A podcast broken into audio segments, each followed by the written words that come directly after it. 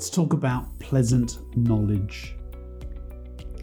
For wisdom will enter into your heart, knowledge will be pleasant to your soul, discretion will watch over you, understanding will keep you, to deliver you from the way of evil, from men who speak perverse things.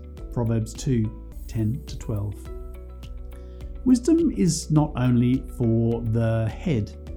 We have intellectualized wisdom and knowledge as being just for the mind. This is particularly true of business and leadership. But just as we are more than only a mind, wisdom impacts our whole being body, soul, and spirit. Wisdom enters our heart where it drives our very being in our will, emotions, and behaviors. Knowledge is not just for the mind either, as it enters the soul, that deepest essence of who we are.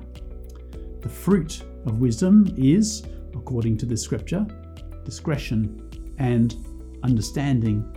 These great attributes born of wisdom will watch over us, keep us, and deliver us.